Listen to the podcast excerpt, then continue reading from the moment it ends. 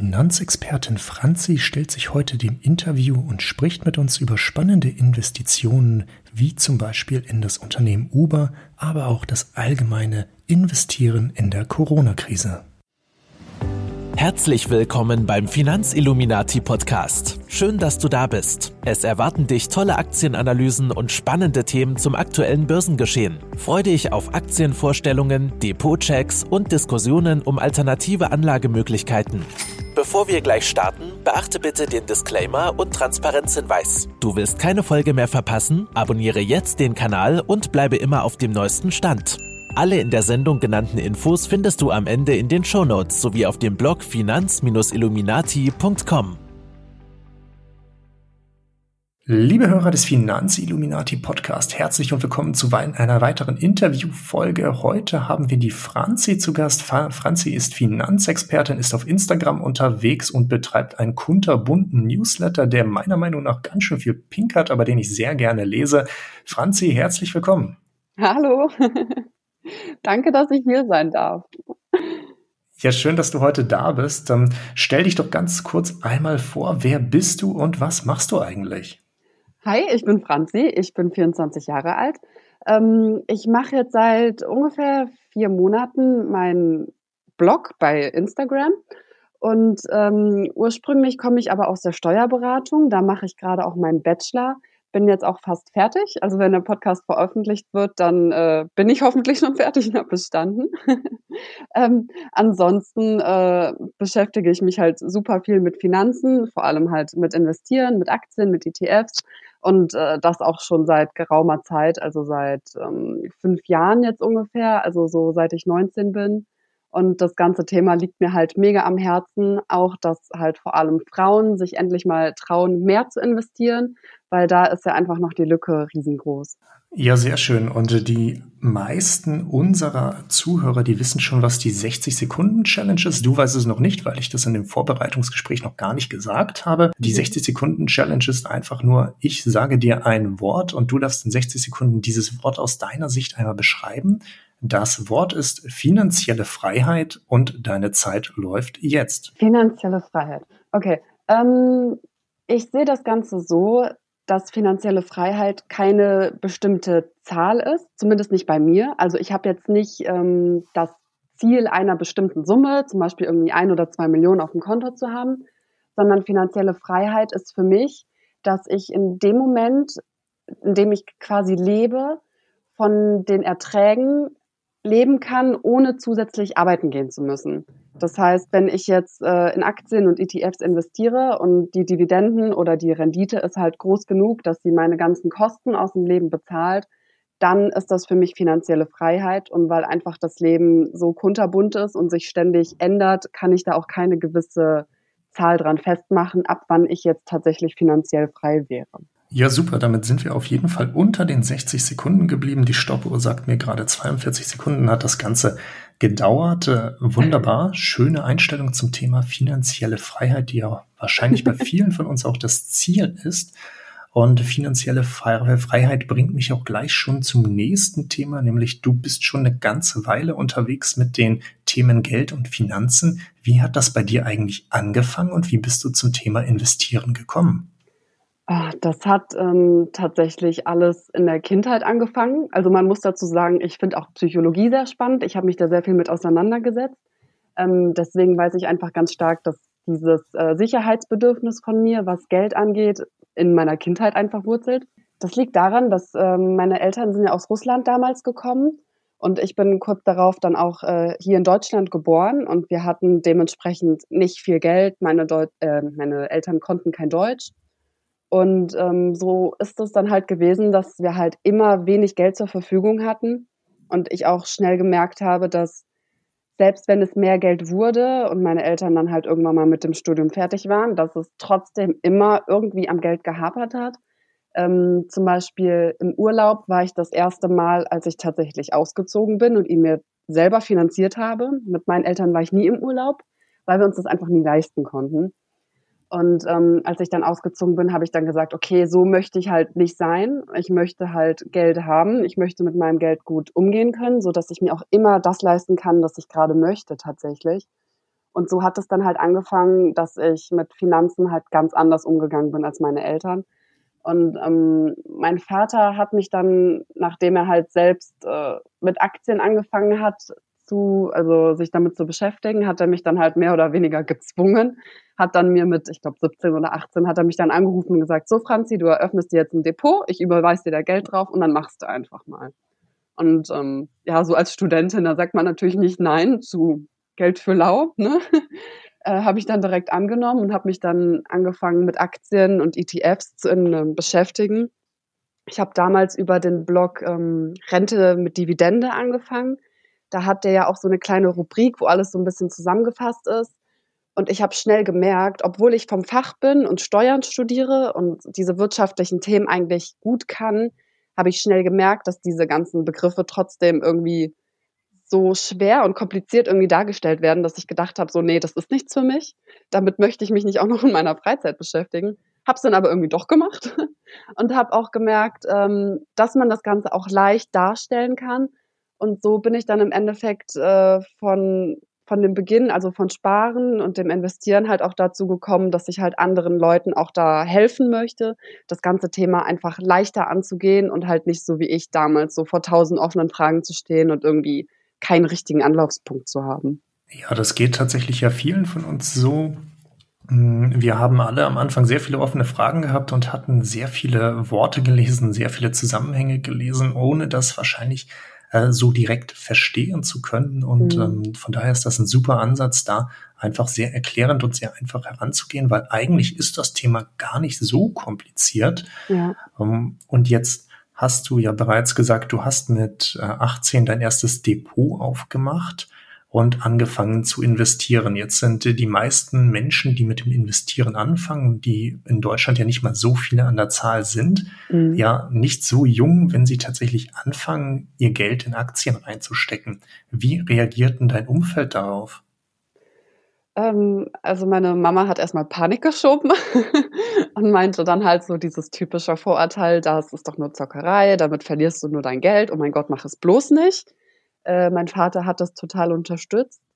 Und ähm, mein Freund, mit dem ich auch damals schon zusammen war, der hat das Ganze halt ähm, so ein bisschen belächelt. Er hat es nicht so richtig verstanden. Mittlerweile steht er halt voll und ganz hinter mir und unterstützt das auch finanziell halt auch total. Aber ähm, das war damals tatsächlich ein bisschen schwerer, wobei ich das heutzutage noch mal schwieriger finde. Dadurch, dass ich jetzt auch öffentlich auftrete, auch über diesen Instagram-Kanal und eigentlich mein ganzer Freundeskreis davon weiß, es ist halt manchmal schwierig, weil die Leute dann halt auch nur über dieses Thema mit mir reden wollen und ich quasi nur noch, äh, die nennen mich immer Finanzi, dass ich jetzt nur noch Finanzi bin ähm, da muss man sich halt schon viel anhören, vor allem immer diese Vorurteile, dass Aktien halt ähm, ja nur Zockerei sind und damit kann man eh nur Geld verlieren und ähm, ob ich das nicht lieber irgendwie in Gold anlegen möchte oder sowas, was jetzt per se nichts Schlimmes wäre, ne? Aber ähm, es ist manchmal schon, ich sag mal, anstrengend, seine Meinung einfach verteidigen zu müssen. Auch, dass viele den Zinseszinseffekt einfach nicht verstehen und ich sie dann halt einfach auf meinen Blog verweise und sage, ja, lest es da einfach nach. Ich kann es jetzt euch nicht tausendmal erklären. Es ist manchmal ein bisschen anstrengend, aber es macht Spaß. Okay, sehr schön. Dann kann ich sehr gut verstehen, weil es mir natürlich ähnlich geht. Im Moment fangen viele in meinem Umfeld auch damit an, mich aktiv darauf anzusprechen, weil sie mehr und mehr mitbekommen, was ich mhm. da eigentlich mache. Ähm, jetzt hast du ja schon gesagt, du machst das nämlich auch auf Instagram und mit deinem Blog und zusätzlich hast du ja äh, deine Newsletter. Mhm. Wie ist das denn eigentlich dazu gekommen und welche Motivation steckt dahinter? ähm, Okay, dann muss ich jetzt mal kurz überlegen. Also, ich habe ja bei Instagram bis jetzt also, ich habe ja bis jetzt nur diesen Instagram-Blog und habe dann schnell gemerkt, dass dieses Thema halt also, das war erstmal aus der Blog war erstmal aus privaten Gründen quasi, ähm, gegründet. Ich hatte einfach Lust, so meinen Weg zu dokumentieren, wollte damals eigentlich mich fokussieren, so was ich an Dividenden oder an Rendite allgemein erwirtschafte habe dann aber halt ge gemerkt, wie schnell ich einfach Anklang bei den Leuten gefunden habe, weil der Wachstum auf meinem Kanal ist ja wirklich schon ähm, sehr groß für einen Finanzkanal vor allem. Und ähm, da habe ich halt auch schnell gemerkt, dass halt auch viele Leute mich anschreiben und dann halt fragen, ja, Franzi, bietest du auch Coachings an?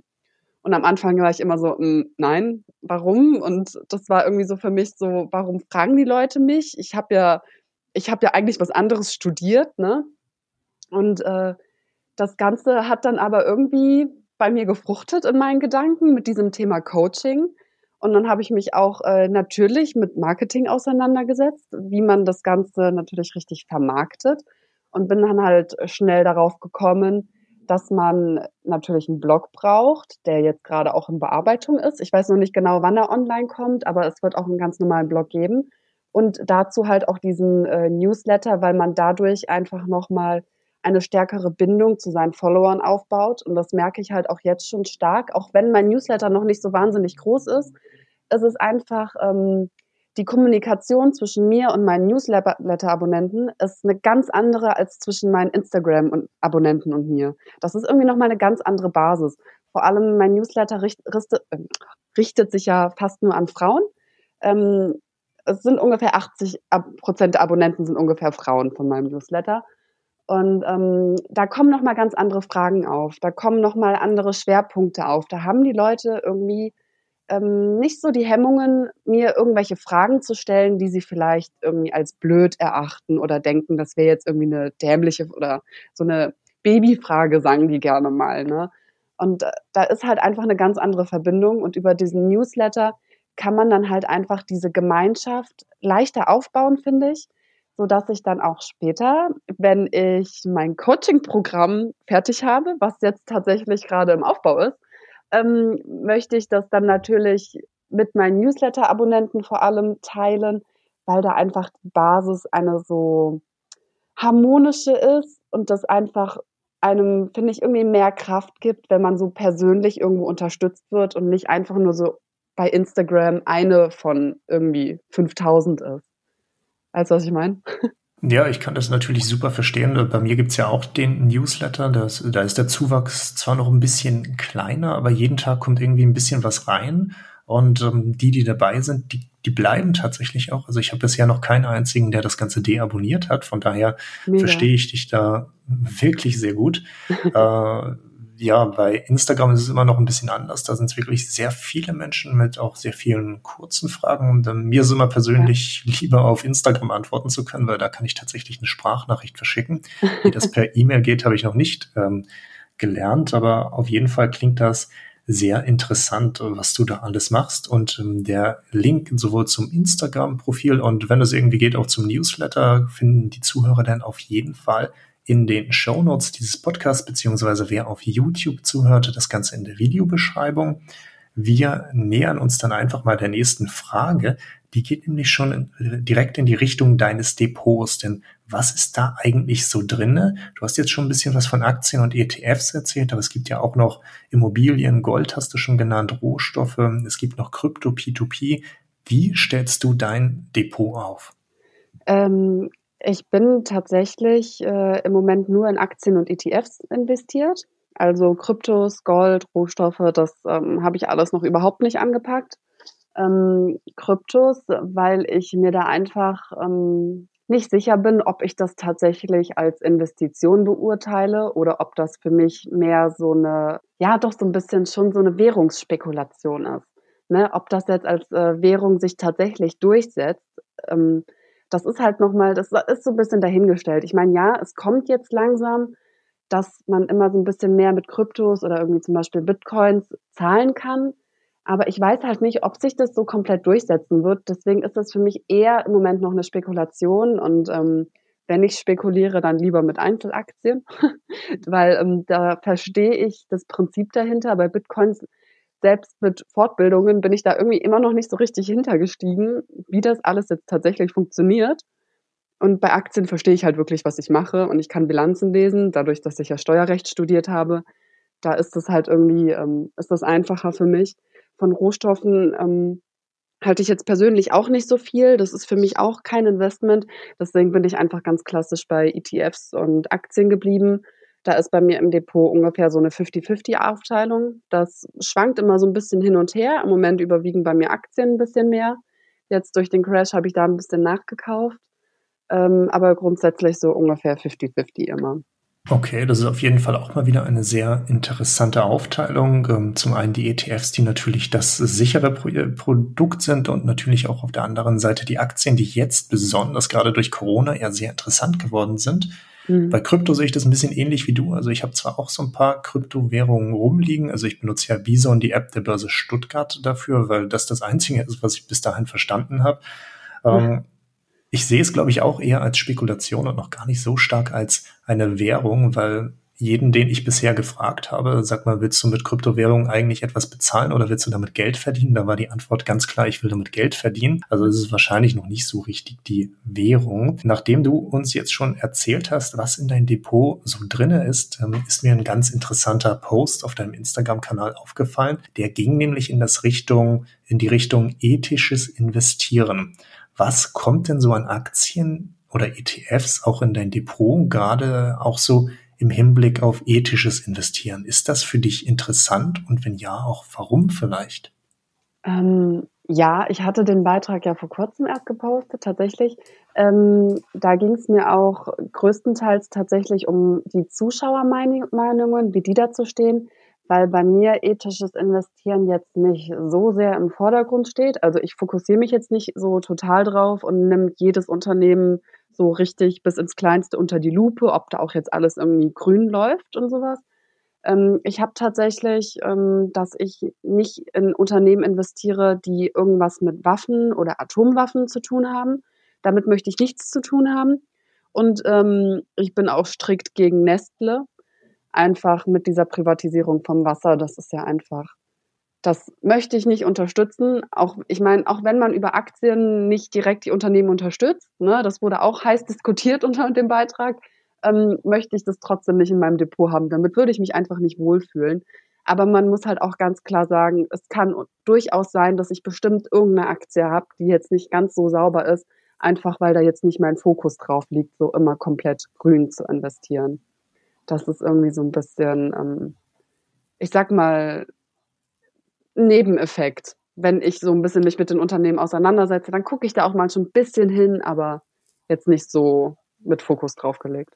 Okay, ist auf jeden Fall eine sehr interessante Einstellung zum Thema, geht mir ja ähnlich. Boeing und Airbus, also die Atombombenbauer sind bei mir auch nicht im Depot und ansonsten ja. äh, Waffen kenne ich da auch noch nicht, die in meinem Depot sind, wenn sind sie mir noch nicht aufgefallen. ähm, die Meinung deiner äh, Zuhörerschaft, deiner Zuschauerschaft, deiner Followerschaft auf Instagram ist da relativ interessant, auch bei der Frage, ob du damit die Unternehmen unterstützt. Bei mir fällt da immer so ein ganz interessantes Beispiel ein, weil du bist als Aktionär ja auch tatsächlich immer Eigentümer, Miteigentümer von diesen Unternehmen und bei mir ist die Meinung relativ klar, du unterstützt damit genau das, weil du eben Eigentümer von diesem Unternehmen und nicht von einem anderen bist. Mhm. Da hatte die deutsche Regierung vor einer Weile auch mal die Frage gestellt, weil sie eben auch Kriegswaffen in Kriegsländer liefern. Ja, wenn wir es nicht machen, dann machen es halt andere. Also wo ist der Unterschied? Der Unterschied ist ganz klar, meiner persönlichen Meinung nach da drin, dass wir es eben nicht machen. Und das ist immer so mein kleines Statement dazu. Aber ich finde deine Meinung dazu auf jeden Fall sehr interessant. Und vom Ethischen, was schon ein bisschen mit der nächsten Frage zu tun hat, gehen wir jetzt direkt zu dieser nächsten Frage, die nämlich sagt, wie ist denn so allgemein deine Strategie beim Investieren? Die Strategie. Ja, das ist im Moment alles noch ein bisschen immer wie so ein Flow. Also ich habe jetzt nicht, dass ich sage, okay, so und so viele Dividendenaktien, so und so viele Unternehmenswerte, äh, Wachstumswerte, sondern es ist immer so ein bisschen in Entwicklung. Ich gucke mir einfach die Unternehmen an, die ich neu dazu finde. Also das, da lasse ich mich von allem inspirieren, sowohl von meinem Vater, der halt mir ständig irgendwelche neuen Unternehmen schickt und sagt, Franzi, guck dir das mal an, ähm, als auch von irgendwelchen anderen Instagram-Blogs.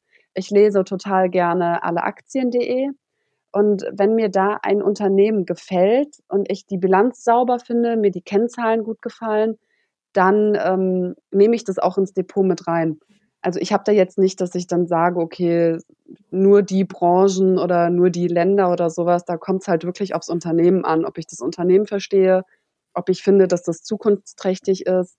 Und ähm, da ist quasi einfach nur die Strategie, Unternehmen verstehen und deshalb kaufen. Okay, also auf jeden Fall auch eine sehr interessante Strategie, weil allein der Punkt Unternehmen verstehen Und dann erst kaufen ist ein sehr wichtiger Punkt, wo du, womit du halt schon den Großteil der Anleger wahrscheinlich um einiges voraus bist. Natürlich nicht den Zuhörern von diesem Blog und auch nicht deiner Followerschaft, weil die machen das natürlich alle. Da bin ich mir ziemlich sicher.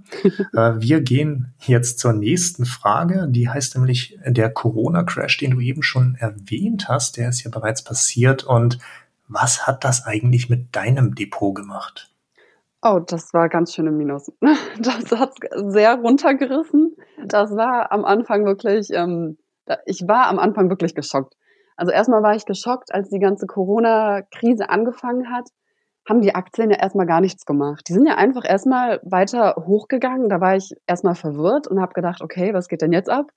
Ähm, das hat für mich in meinen Augen einfach keinen Sinn gemacht, als die an, ganzen Läden angefangen haben zu schließen, die Produktion runtergefahren wurden und der Aktienmarkt geht weiter hoch, war ich erstmal verwirrt. Und dann kam ja dieser richtig krasse Crash, wo ein gefühlt innerhalb von zwei Tagen einfach alles im Minus war. Und das hat mein Depot einfach, ich glaube, teilweise bis zu 40, 45 Prozent ins Minus gerissen. In der Zeit ähm, habe ich aber keine Panik bekommen. Also nicht im Sinne von, oh mein Gott, ich verliere jetzt all mein Geld oder sowas. Da hatte ich gar keine Angst vor. Ich hatte eher diese Fear of Missing Out, dass ich gedacht habe, so verdammt, ich möchte jetzt mehr Geld haben, um mehr investieren zu können. Das war so mein Grundgedanke. Vor allem hatte ich ja kurz vorm Crash noch Geburtstag und habe da ziemlich viel Geld auch zum Geburtstag geschenkt bekommen. Und das ganze Geld natürlich in die Unternehmen investiert, die ich zu dem Zeitpunkt kaufen wollte. Und genau danach ist es dann halt gecrashed. Und dann habe ich halt echt gedacht, so, das kann doch jetzt wirklich nicht wahr sein. dann nimmt man einmal so viel Geld in die Hand und dann kommt's. dann fällt alles runter. Äh, jetzt mittlerweile ist mein Depot wieder im Plus. Nur ganz leicht, irgendwie, ich glaube mit ein oder zwei Prozent, aber dafür, dass meine ganzen ETFs, weil ich habe jetzt auch den Vergleich, ne, weil ich habe ja 50-50, ähm, meine ETFs sind alle noch im Minus, teilweise 14 bis 20 Prozent. Meine Aktien reißen das Ganze jetzt aber wieder nach oben aus. Also da habe ich ein paar, die machen wirklich im Moment äh, gute Rendite. Da ist zum Beispiel ähm, Teamviewer, die sind bei mir gerade mit 60 Prozent im Plus und äh, das zieht dann natürlich meine, mh, mm, meine Werte alle mit nach oben.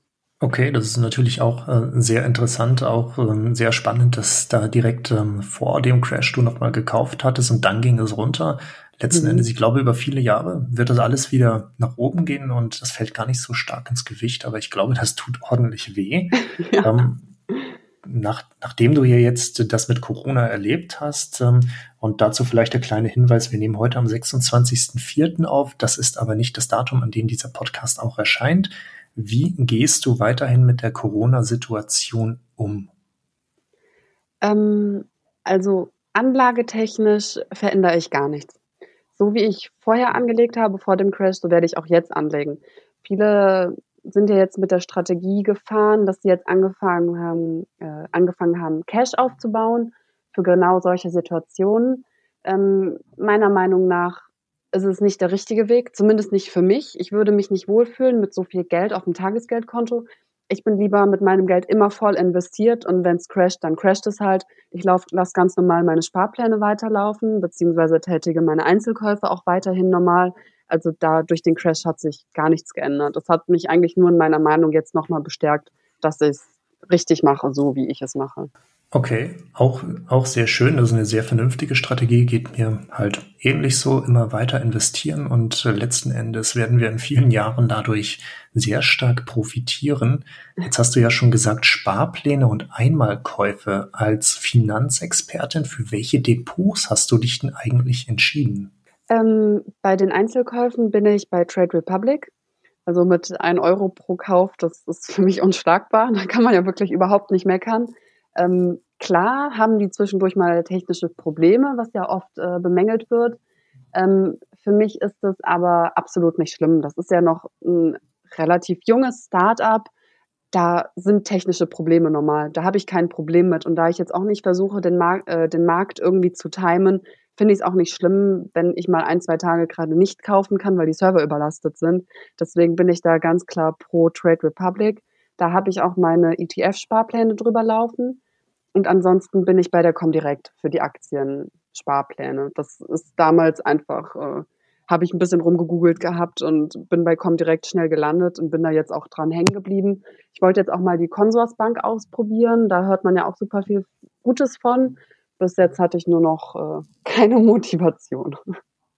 Ja, die Motivation, die kommt dann vielleicht irgendwann und mit Comdirect und Trade Republic hast du ja auch zwei interessante, Unter äh, zwei interessante Unternehmen, die du als Depot nutzen kannst. Gerade Trade Republic kann ich dich halt vollkommen verstehen. Also es gab die letzten Wochen ordentlichen Shitstorm. Ich glaube aber auch einfach mhm. nur, weil eben so viele neue Nutzer tatsächlich da waren und viele von denen auch das allererste Mal an der Börse tätig waren. Also ich habe ja bei fast jedem Anbieter ein Depot und mhm. auch bei den anderen Depotanbietern hat es immer mal wieder gekracht während des Corona-Crashs. Und zum Beispiel die amerikanische Version von Trade Republic, also die haben nichts miteinander zu tun, aber dieses mhm. Robin Hood, was in ja. den USA halt relativ groß ist, das ist teilweise tagelang down gewesen. Und von daher, die eine Stunde am Tag, die dann halt ab und zu mal passiert ist, hat mich auch nicht gestört. Jetzt haben wir schon besprochen, was deine Investitionsstrategie ist und mit welchen Depots du das machst. Und äh, du hast uns aber auch schon gesagt, dass du Bilanzen lesen kannst. Jetzt finden wir es natürlich alle ganz interessant. Wie wählst du denn diese Aktien für dich aus und auf welche Kennzahlen achtest du denn da? ähm, ich bin jetzt einfach mal ganz ehrlich. Ähm, ich kann Bilanzen lesen, einfach weil ich es gelernt habe. Ich bin ja Steuerfachangestellte, ich bin Steuerberatungsassistentin. Das ist mein Beruf. Ähm, in meiner Freizeit möchte ich mich nicht noch zusätzlich mit den ganzen Bilanzen beschäftigen. Ich gucke meistens einmal kurz grob drüber, gucke mir aber lieber eher vermehrt die G&V an als die Bilanz. Das finde ich persönlich spannender, zu sehen, ähm, wie die Einnahmen und Ausgaben bei den Unternehmen aufgebaut sind, um ein Gefühl dafür zu kriegen, wie die mit dem, Gewel äh, mit dem Geld wirtschaften. Für diese ganzen ähm, Bilanzkennzahlen, ob die jetzt gut oder schlecht sind, da ziehe ich am liebsten einfach alle Aktien zu Rate. Also weil die haben das da alles schön aufbereitet, direkt alles auf einen Blick. Ich finde deren ähm, Strategie gut. Ähm, wie, also das Bewertungssystem von denen finde ich gut, damit kann ich mich identifizieren. Und ich denke mir halt einfach, wenn das schon mal jemand analysiert hat vor kurzem, mit genau den Kennzahlen, die ich auch in der Hand habe, warum sollte ich das nochmal nachprüfen quasi, wenn ich da schon Experten habe, die das tagtäglich nichts anderes machen. Deswegen greife ich da gerne bei Kennzahlen auf alle Aktien zu und halt bei der G&V gucke ich selber mal rein, aber das meistens auch nur so Strich, ähm, stichprobenartig, um einfach nur ein Gefühl dafür halt zu kriegen, wie gesagt, wie die Unternehmen halt mit dem Geld wirtschaften. Okay, äh, sehr schön. Äh, klingt für mich auf jeden Fall sehr interessant, dass du gleich von der Bilanz auf die G&V äh, rübergesprungen bist. Ähm, da haben wir halt jemanden vom Fach, sehr schön. Und die Unternehmen, die du dir jetzt anschaust, ähm, ohne dass wir hier irgendeine Form der Anlageberatung machen wollen, weil genau das machen wir nicht. Wir tauschen hier nur unsere persönliche Meinung aus aber zur aktuellen Zeit und da wieder der Hinweis aufs heutige Datum, was eben nicht der Tag der Veröffentlichung ist. Aber was hast du da so für heiße Unternehmenstipps mit dabei? Ähm, ich bin riesiger Nvidia-Fan. Also die Kennzahlen von Nvidia, die finde ich Bombe. Es ist einfach für mich so ein Zukunftsunternehmen, mit dem man einfach, glaube ich, in Zukunft viel Rendite erwirtschaften kann. Dann ähm, ist für mich natürlich ein bisschen ähm, dem Frausein geschuldet. Äh, Louis Vuitton, die Aktie, die finde ich top. Ähm, eingekauft wird immer und geshoppt und gerade so Luxusartikel sind ja auch ähm, jetzt zum Beispiel in Schwellenländern oder in China zum Beispiel auch einfach im Kommen. Ne? Das wird immer vermehrt gekauft. Ähm, dann sowas wie Activision Blizzard. Das ist für mich auch einfach, ähm, so Gaming-Aktien sind einfach für mich Zukunftsunternehmen weil einfach vermehrt einfach immer mehr gezockt wird, auch mit diesem ganzen ähm, E-Sports-Themen, dass da jetzt irgendwie diese ganzen Olympiaden und sowas mittlerweile schon durchgeführt werden. Das finde ich halt wahnsinnig. Ich glaube, mit solchen Unternehmen hat man in Zukunft echt Spaß. Ähm, was vielleicht so ein bisschen umstrittener ist, ist zum Beispiel auch Uber. da ähm, sehe ich immer, äh, da ernte ich immer viel Kritik für, für Uber, wenn die Leute merken, dass ich das im Depot habe. Aber ich glaube einfach, dass Uber auch ein Unternehmen ist, was in Zukunft ähm, echt durchstarten kann. Weil die sind ja nicht nur im Bereich äh, Taxifahrten unterwegs, sondern die machen auch viel Logistik. Und äh, diese Logistik Nische ist bei denen halt im Moment auch stark im Kommen, was die meisten ja, was die meisten Privatanleger halt irgendwie im Moment noch nicht im Blick haben. Auch mit dem ganzen Uber Eats, was ja irgendwie so ein bisschen Konkurrenz zu Lieferando und sowas darstellt, ist ja ähm, jetzt in Deutschland noch nicht, aber jetzt in Nachbarländern wie zum Beispiel Belgien ist Uber Eats auch schon ganz normal. Also da fahren die mit dem Fahrrad auch wie Lieferando auch rum. Ich glaube, das sind so Unternehmen, mit denen werde ich in Zukunft noch Spaß haben. Okay, sehr spannend. Ich habe gerade ganz viel Neues über Uber erfahren, was ich vorher noch nicht wusste. Vielleicht ist es also auch für den einen oder anderen Zuhörer ganz interessant. Nachdem du uns jetzt gesagt hast, was für Unternehmen für dich spannend sind und dass du ja auch diverse Aktien im Depot hast, was ist denn bei dir so eine Mindestgrenze und Obergrenze von Aktien? Also der Christian Veröhl hat ja, glaube ich, um die 100 Aktien im Depot. Ist dir das schon zu viel und wo fühlst du dich wohl? Ähm, ich weiß gar nicht, ob ich da so eine genaue Zahl habe. Also ich habe jetzt im Moment um die 25 Einzelaktien, glaube ich, ungefähr im Depot.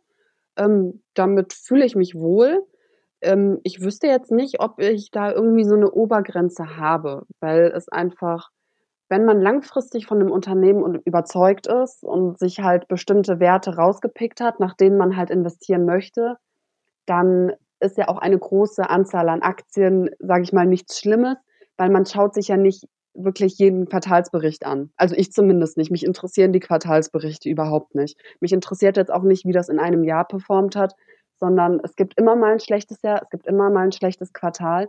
Deswegen denke ich mir halt, selbst wenn ich jetzt 100 Unternehmen hätte und die alle paar Jahre mal checke, ob da noch alles gut läuft, ist das jetzt nicht so viel Aufwand, dass ich davon irgendwie überfordert wäre. Also weiß ich nicht. Vielleicht werden es irgendwann mal mehr, vielleicht bleiben es auch diese 25 das kann ich jetzt noch nicht so genau sagen. Sehr interessant auf jeden Fall. Ähm, bei den Quartalsberichten gebe ich dir vollkommen recht. Also die Börse tickt zwar irgendwie so, dass die super interessant sind und kurz darauf, kurz davor verändern sich immer noch mal die Börsenkurse recht extrem sogar. Ja. Ähm, ich finde das gar nicht so interessant. Mein bestes Beispiel ist da immer TUI, ähm, weil da am Anfang halt nun einmal der Winter ist und im Winter wird nicht viel gereist. Irgendwann kommt der Sommer und da wird das, gar, das meiste gemacht. Von daher ist es gar nicht so interessant, da nur auf ein einzelnes Quartal zu gucken, weil wenn, dann sollte man sich schon den gesamten Baum angucken. Also von daher finde ich es sehr interessant, was du da gerade gesagt hast. Nach all den Erfahrungen, die du bisher so mit den Finanzen und der Börse gemacht hast, was ist denn da bisher dein größtes persönliches Learning gewesen? Einfach machen. Gar nicht die Angst haben, irgendwas falsch zu machen, irgendwie großartig Geld zu verlieren, sondern einfach machen. Learning by doing. Äh, es ist, man kann sich jahrelang auf alles Mögliche vorbereiten, alles Szenarien durchkauen und weiß ich nicht, alles versuchen durchzukalkulieren. Und im Endeffekt fängt man dann nie an. Deswegen denke ich halt einfach immer, einfach machen, einfach starten, sich irgendein ETF raussuchen, zum Beispiel irgendwie ein MSCI World oder sowas und halt einfach anfangen und dann parallel dazu ein bisschen weiterbilden, gucken, mit was man sich wohlfühlt und wenn man halt seine Taktik hat, seine Strategie, dann dabei bleiben. Und dann muss man sich ja auch gar nicht mehr damit großartig beschäftigen. Deswegen, also jeder, der noch nicht angefangen hat, einfach machen. Okay, sehr schön. Finde ich ein super Tipp. Unterstütze ich so, unterschreibe ich auch so. Jetzt hast du schon gesagt, weiterbilden. Das Thema kann man natürlich sehr gut machen neben dem man bereits angefangen hat, also Depot aufmachen, mhm. ersten ETF vielleicht reinlegen, um ein super Gefühl für die Börse und diese Schwankungen, die damit verbunden sind, zu bekommen, doch weiterbilden. Wie machst du das? Machst du das zum Beispiel auch über Bücher? Und wenn ja, welche haben dir da weitergeholfen? Äh, ich lese tatsächlich eigentlich gerne und sehr viel. Jetzt in dem letzten halben Jahr ist es ein bisschen runtergegangen, halt wegen der Bachelorarbeit. Wenn man da den ganzen Tag schon über der Bachelorarbeit hängt, hat man keine Lust danach noch irgendwas anderes zu lesen. Ähm, grundsätzlich habe ich jetzt ähm, zuletzt Think and Grow Rich gelesen. Das fand ich am Anfang sehr gut, das Buch wobei das ein bisschen mehr so Money-Mindset und Einstellung zum Unternehmertum einfach nur ist. Also im Thema Investieren hat mich das jetzt nicht so weitergebracht. Was ich damals wirklich klasse fand, war ähm, von Gerd Kommer, Souverän investieren. Das war eins der ersten Bücher und das ist immer noch das Buch, was ich wirklich jedem empfehlen würde, weil ich das einfach so grandios fand. Er hat ja wirklich alles einmal um, umschrieben, auch in einem Deutsch, so dass man das wirklich tatsächlich verstehen kann. Also das war wirklich klasse. Und dann halt so ein ähm, Bodo Schäfer zum Beispiel, der ist super für die Motivation. Also der Bodo Schäfer mit in sieben Jahren zur ersten Million, das war das erste Buch, was ich zu dem Thema gelesen habe. Und da hat's halt einfach so dermaßen Klick gemacht, wo ich nur gedacht habe, so ja, mein, genau das will ich auch. Das hat irgendwie so motiviert. Jetzt ist das inhaltlich, also fachlich, nicht so, dass ich sagen würde, ich habe da jetzt gelernt, wie man investiert. Aber es hat auf jeden Fall den nötigen Arschtritt gegeben, so dass ich wirklich auch dann angefangen habe und mir kurz daraufhin einfach den ersten ETF auch ins Depot gelegt habe, so wie ich es auch jedem empfehlen würde. Und dann habe ich nämlich erst Gerd Kommer angefangen zu lesen. Aber ich würde es auch jederzeit genau so wieder machen. Also da bereue ich wirklich gar nichts. Okay, das sind ähm, sehr schöne Tipps, die du mit dabei hast, kommen auch alle in die Show Notes beziehungsweise die Videobeschreibung. Und du hast ja schon gesagt, Gerd Kommer, der hat auch eine einfache Sprache für die, die das vielleicht immer noch ein bisschen zu kompliziert oder einfach nur zu zäh ist, weil das kann bei Finanzbüchern ja ganz schnell mal das, der Fall sein und das Thema mhm. sein. Dafür gibt es auch inzwischen das Buch mit dem gleichen Titel, also souverän investieren und so weiter. Für Einsteiger ist ein bisschen kürzer und ist noch ein bisschen in vereinfachter Sprache gehalten. Also vielleicht mhm. auch ganz interessant. Kommen wir auch schon so langsam zum Ende von diesem Interview. Ich habe noch die Frage an dich. Du hast ja bereits alle Aktien erwähnt als ein Tool, das du benutzt. Benutzt du da noch andere Tools, die du den Zuhörern gerne mit auf den Weg geben möchtest? Ähm, jetzt zur Aktienanalyse eigentlich nichts mehr so genau. Also ich google schon mal einfach nur ein bisschen und ähm, schaue, ob es halt vielleicht noch irgendwelche anderen Portale gibt, die dann genau die Aktie aufgreifen, die ich jetzt halt interessant finde. Was ich sehr praktisch finde, ist äh, Portfolio Performance.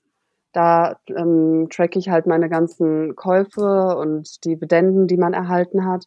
Das Tool finde ich wirklich sehr praktisch. Aber ansonsten arbeite ich eigentlich äh, viel mit Excel. Also wenn es darum geht, irgendwie mein ähm, Haushaltsbuch zu führen oder ähnliches, da mache ich eigentlich alles mit Excel. Okay, sehr interessant. Wahrscheinlich ist Excel auch für viele mit die beste Lösung. Und ich glaube, du hast am Anfang ja auch schon den Alexander erwähnt von Rente mit Dividende. Der hatte ja. auch ein paar tolle Vorlagen bei sich auf der Webseite. Also vielleicht ist das ja auch interessant für den ein oder anderen. Portfolio Performance kommt natürlich auch mit in die Videobeschreibung. Einfach mal als Verlinkung ist ja eine kostenfreie Software. Ich nutze da immer Rentablo, weil ich zu faul bin, da selbstständig einzutragen und Rentablo zieht sich das ja immer direkt von den Depots mit raus. Und ähm, das erleichtert mir so ein bisschen das Leben. Ähm, wir haben damit alle Fragen durch. Damit ist das Interview vorbei. Ich freue mich, dass du hier warst, bedanke mich ganz herzlich dabei und hoffe, sowohl den Zuhörern gefällt das Ganze so gut, wie es mir gerade eben gefallen hat. Ja. Das letzte Wort des Interviews geht an dich. Hast du noch einen Tipp oder ein Abschlusswort für das heutige Interview? Ich möchte dir natürlich erstmal danken, dass ich da sein durfte. Es hat mega viel Spaß gemacht. Und einfach als letzter Tipp, fangt einfach an. Macht einfach. Also es, es, man kann nicht so viel falsch machen, wie die meisten Leute denken. Also solange man da jetzt nicht das Spekulativste vom Spekulativsten kauft, ähm, sondern einfach irgendeinen Blue Chip oder einen ganz normalen ETF, damit macht man im Grunde eigentlich nichts falsch. Also einfach machen, sich trauen und zur Not bei Mirko oder mir melden. Ja, wunderbar. Und ähm, alle deine Kontaktdaten, die du veröffentlichen möchtest, die kommen ebenfalls auch in die Videobeschreibung und die Show Notes rein. Ähm, ja, nicht nur zu spekulativ kaufen, das heißt wahrscheinlich, wer jetzt anfängt, sollte nicht nur TUI, Lufthansa und Carnival ins Depot legen. Wir beide verabschieden uns jetzt einfach mal, sagen bis zum nächsten Mal und vielen Dank fürs Zuhören. Ciao. Vielen Dank fürs Zuhören. Schön, dass du wieder dabei warst. Hinterlasse doch gerne ein Abo und wir hören uns bei der nächsten Folge wieder. Wenn dir der Finanzilluminati Podcast gefällt, dann bewerte ihn gerne auf iTunes. Alle in der Sendung genannten Infos findest du wie immer in den Shownotes sowie auf dem Blog finanz-illuminati.com. Bei Rückfragen und Wünschen stehen wir dir selbstverständlich gerne zur Verfügung. Schreib uns auf Instagram, Twitter oder Facebook. Bis zum nächsten Mal und vielen Dank fürs Zuhören.